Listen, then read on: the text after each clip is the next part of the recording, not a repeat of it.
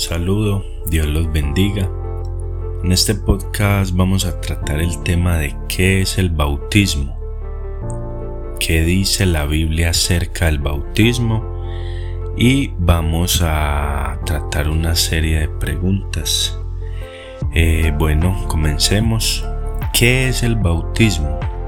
Pues la palabra bautismo viene del griego sumergir o cubrir.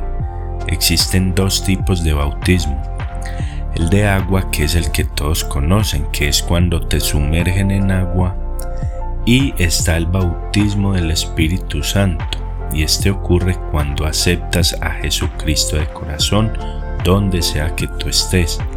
Allí inmediatamente el Señor te bautiza o cubre con el Espíritu Santo y es allí donde te da la salvación de tu alma.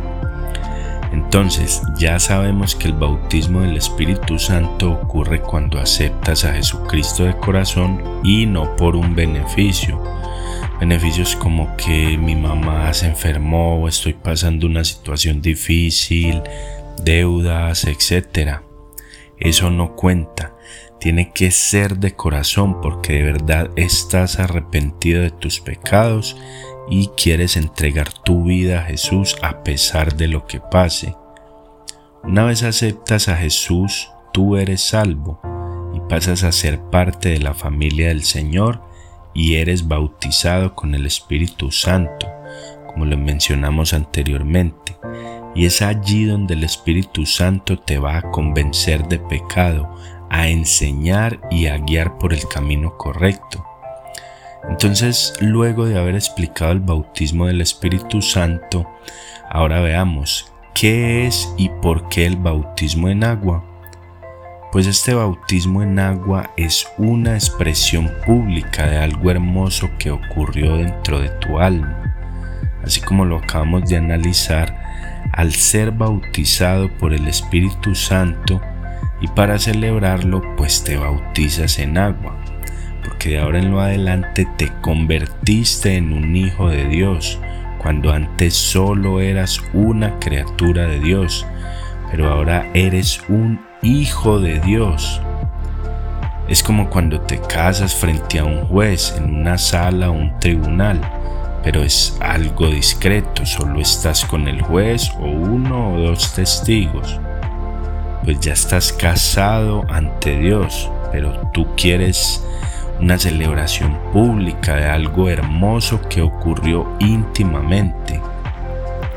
Entonces se celebra una boda gigante, invitan muchas personas para que sea algo público, pero en realidad no tienen que hacer esta, esta boda porque ya están casados. Pues lo mismo pasa con el bautismo en agua. Igualmente hay que hacerlo porque es un mandato de nuestro Señor. Entonces, ¿qué simboliza el bautismo en agua? Aparte de ser una celebración pública de algo que ocurrió en nuestro corazón, también simboliza algo importante, y es que nos identificamos a nosotros mismos con Jesucristo. Entonces cuando te sumergen en el agua, está simbolizando que entierras tu vieja vida tu vida pasada y cuando sales del agua es simbólico a que resucitaste a una nueva vida junto con Cristo. O sea que ahora no vives más en el pecado, sino junto con Cristo. También es simbólico de una limpieza total de tu alma, porque así como el agua limpia tu cuerpo, asimismo cuando aceptas a Jesús en tu vida, Él te bautiza con el Espíritu Santo limpia tu alma y te da la salvación. Ahora, si ya dijimos que no es necesario el bautismo en agua para ser salvo, ya que esto ocurre inmediatamente aceptamos a Jesús de corazón, entonces ¿por qué hay que hacerlo?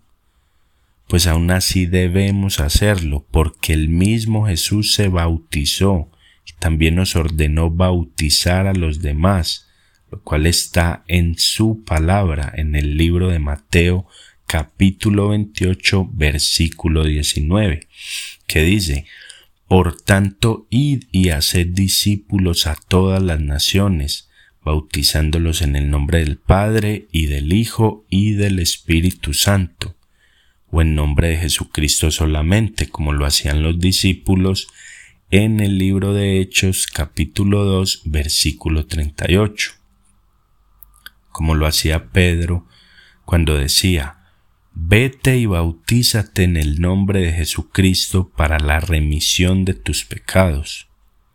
No importa cómo lo hagas, pero bautízate, porque de las dos maneras te estás bautizando en el nombre de Jesús.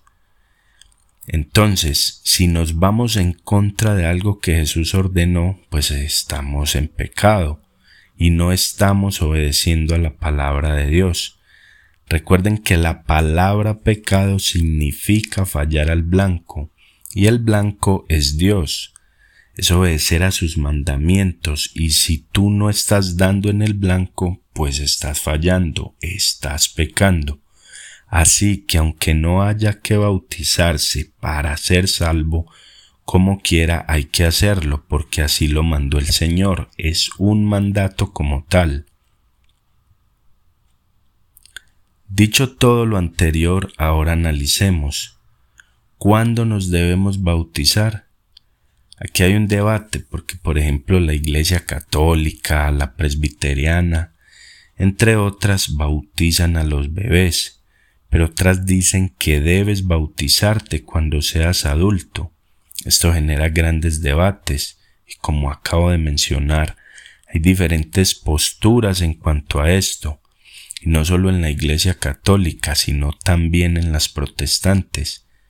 Incluso personajes como Policarpo, quien era discípulo del apóstol Juan, del apóstol Juan, fue bautizado siendo bebé, por otro lado, Justino Mártir declara que muchos, tanto hombres como mujeres, quienes han sido discípulos de Cristo desde su niñez, se mantienen puros a la edad de 60 y 70 años.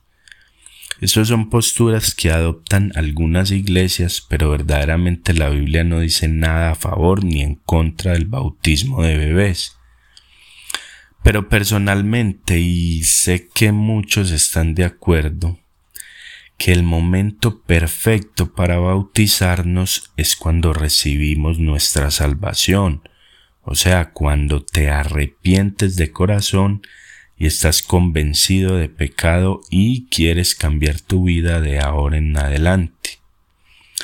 Cuando Cristo te bautiza con el Espíritu Santo, ahí es donde debes buscar un río, una piscina, una playa, mm, o donde haya agua y bautizarte, porque entre más rápido cumplas con el mandato de Jesús, pues mucho mejor.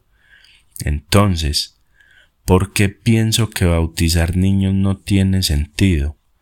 Porque un niño es inocente y a pesar de que haya nacido en pecado, aún así si muere Dios no lo juzga por ello porque era inocente. Por eso hay que hacerlo cuando la persona tenga la capacidad de distinguir entre el bien y el mal y que entienda que el pecado te aleja de Dios. Una vez una persona comprende esto y acepta a Jesús como su Señor y Salvador, se debería bautizar en agua lo más pronto posible. Pero díganme, ¿qué vida de pecado va a dejar atrás un niño? ¿Y de cuáles pecados se va a arrepentir si es inocente? El Señor dijo que debemos ser como niños para poder entrar en el reino de los cielos. Esto lo vemos en Mateo 18, versículo 3. Entonces en lo personal no le veo beneficio a bautizar un bebé bueno, y ahora, ¿y cómo nos debemos bautizar? Como les dije al principio, la palabra bautizar viene del griego sumergir o cubrir. Entonces, según eso, la persona debe estar cubierta bajo el agua. También hay muchos debates sobre cómo se debe bautizar, pero tenemos que dejarnos llevar por lo que dice la Biblia y también por cómo lo hacía nuestro Señor Jesucristo, cómo lo hizo Él. Eh, y además que sabemos que él mismo al bautizarse se sumergió totalmente en un río, pues entonces nosotros también debemos hacerlo así. Para terminar, ¿quién nos debe bautizar o quién nos puede bautizar? ¿Quién nos debe bautizar o quién nos puede bautizar? Esto es muy importante porque hay mucha gente que quiere bautizarse pero no tienen una iglesia cerca o están confundidos de cómo hacerlo. Pues esto es sencillo, si usted ya se arrepintió y aceptó a Cristo, pero de corazón, como dije al principio, es de corazón y genuinamente, y estás viviendo fuera de lo que es el pecado, dejaste atrás todo lo que a Dios le desagrada, o sea, viviendo como Cristo ordena una vida obediente a Dios y a las escrituras, entonces usted ya es apto para bautizar a alguien o bautizarse. Y si usted se quiere bautizar y conoce por ejemplo a un vecino, usted sabe porque lo conoce, lo conoce verdaderamente que esta persona es fiel al Señor, y da testimonio de la vida que lleva por sus frutos como cristiano, alejado del pecado. Porque recuerde, todos somos pecadores, pero una cosa es ser pecador y otra es hacerlo a propósito. Porque por más que seamos salvos y andemos en Cristo, aún pecamos debido a la naturaleza pecaminosa que hay dentro de nosotros como dice el apóstol Pablo, ya es la carne que peca y no tú. Gálatas 5:17.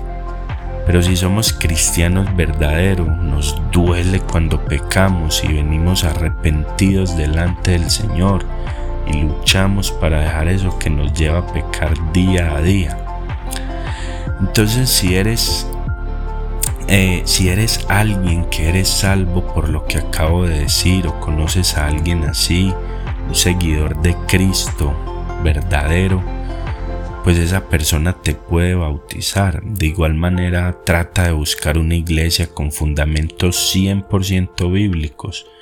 No estas supuestas iglesias modernas de hoy en día, donde todo es prosperidad y se centran en el hombre antes que en Dios. No, este tipo de iglesias no, una iglesia con fundamentos 100% bíblicos. También ora al Señor para que ponga en tu camino una iglesia sana donde te puedas bautizar. Bueno, que el Señor te bendiga, espero que les haya gustado este podcast. Un abrazo.